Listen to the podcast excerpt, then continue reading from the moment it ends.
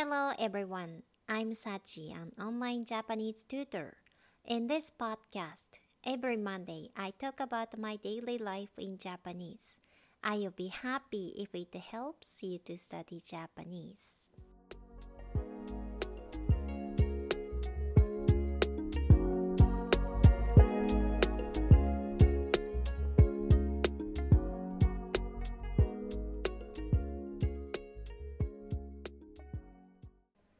んにちは、さちです。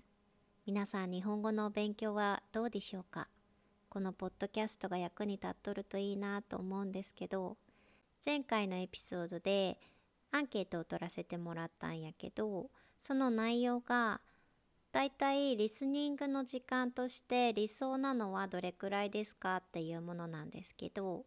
3分と5分と10分以上で回答できるようになってるんで、ぜひね、あなたの理想の時間を聞かせてください。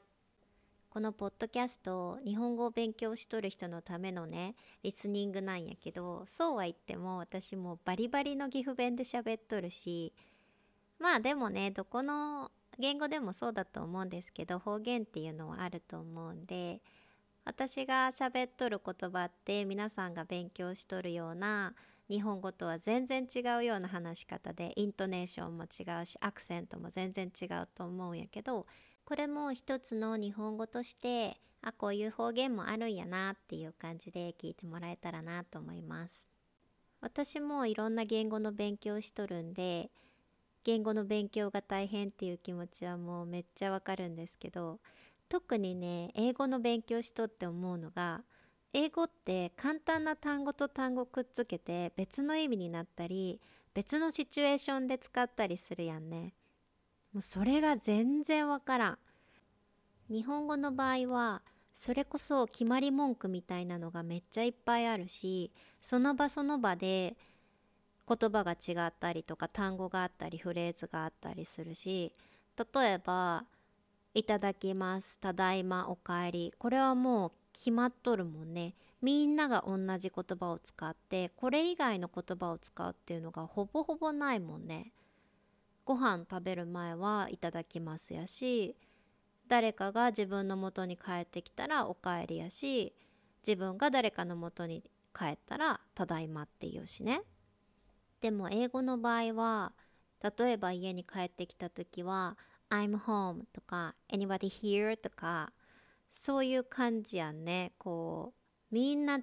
言い方をするもんね。でも日本語やったら日本語の字幕がもし出るとしたらもうそれ全部「ただいま」しかないもんね。いやで日本語ので英語を考えるともう全然わからんの。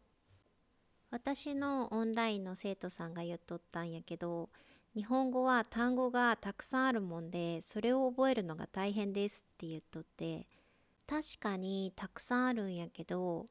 でもたくさんある方がめっちゃ便利なんですよ。だってその時その時に決まった言葉があるでそれを使えばいいだけやもんでね。他になんかこう考える必要がないというか英語でね特に混乱したのが I'm sorry 日本語の場合やったらすみませんとかごめんなさいとかっていう言葉があるんやけど例えばなんかそれは残念でしたねとかいう時にもなんか英語やったら I'm sorry っていう時がよくあってそれが日本語の翻訳になるとそれは残念でしたねみたいな感じになるんやけどね。まあわからんね。えなんで今 I'm sorry って言ったんやろうって。別にそんな私謝られるようなこと言ってないんやけどなってなる。そうなると言葉の壁って大きいなって思うんやけどでもそれってクソ真面目な人の考えなんやろうなっていうのもある。だってね、私の彼はもうマジですごい。あの人に言葉はいらんって感じ。まさにそういう人。何年か前にたまたま飲みに行った帰り2人で駅前に飲みに行ったんですようちらの行きつけのお店に。でその帰りに偶然にも雪吊りのイタリア人に会ったんですよ。こんなね大都市でもないし観光地でもないところに雪吊りの外国人に会うかっていう話なんやけどそれが彼と一緒におるとそういうチンハプニングが起きるんですわ。でそのイタリア人が話しかけてきてこの辺でなんかどっかいいお店ない？って聞いてきたの。もちろん英語でね。でああ私英語勉強しとるしこれはチャンスやと思って英語で返さなあかんと思ってあいい店知っとるよとかって言ってで今までうちらがおった行きつけのお店いつも行くお店を紹介しようと思ってもうなんかもう酔っ払っとるしもうノリノリで私ももうなんなら一緒に行く連れてくよみたいな感じで連れてったの。そのイタリア人2人おったんやけど2人とも日本語喋れんくってやで英語で交流するしかなかったんやけどで私はもちろんねさっきも言ったけど英語勉強しとるしもう英語をここで一生懸命頑張らなあかんと思ってめっちゃ頑張って何食べるとかこのメニューはねとかっつって全然英語喋れんのに一生懸命その時頑張ったの。そしたら私の彼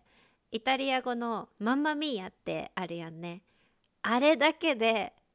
もう終始2人と盛り上がっとった。もちろんねみんながみんなってわけじゃないと思うけどその2人のイタリア人の人は「ママミーヤ」っていうだけでなんかめっちゃ喜んでくれて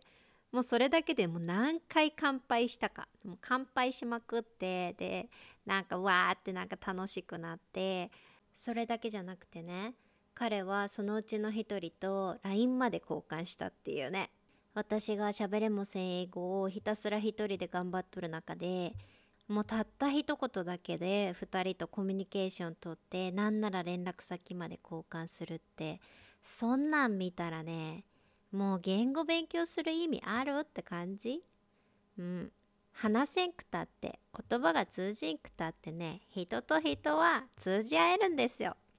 たまにね日本は日本語しか通じへんでって言って来るのをためらわれたりするけどそういう人にこそね私の彼みたいな人と出会ってもらってああ日本でも言葉が通じんくたってこんなに楽しめるんやって思ってもらえたらいいなって思うよね。これはもう言語勉強しとる全員に言えることやと思うんやけど確かにその国の言語を勉強した方が知っとったりした方がコミュニケーションはスムーズにいくと思うけどでもやっぱり何よりも一番大事なのは伝えようとする気持ちをねこの人と通じ合いたいと思うこの気持ちがやっぱ大事よね。Well, that's all for this time. I introduced my hometown in English on YouTube. It has Japanese subtitles. So I think it will be useful for your study. Please take a look at that as well. Alright. Thank you for listening to my podcast. Have a wonderful day. See you next time.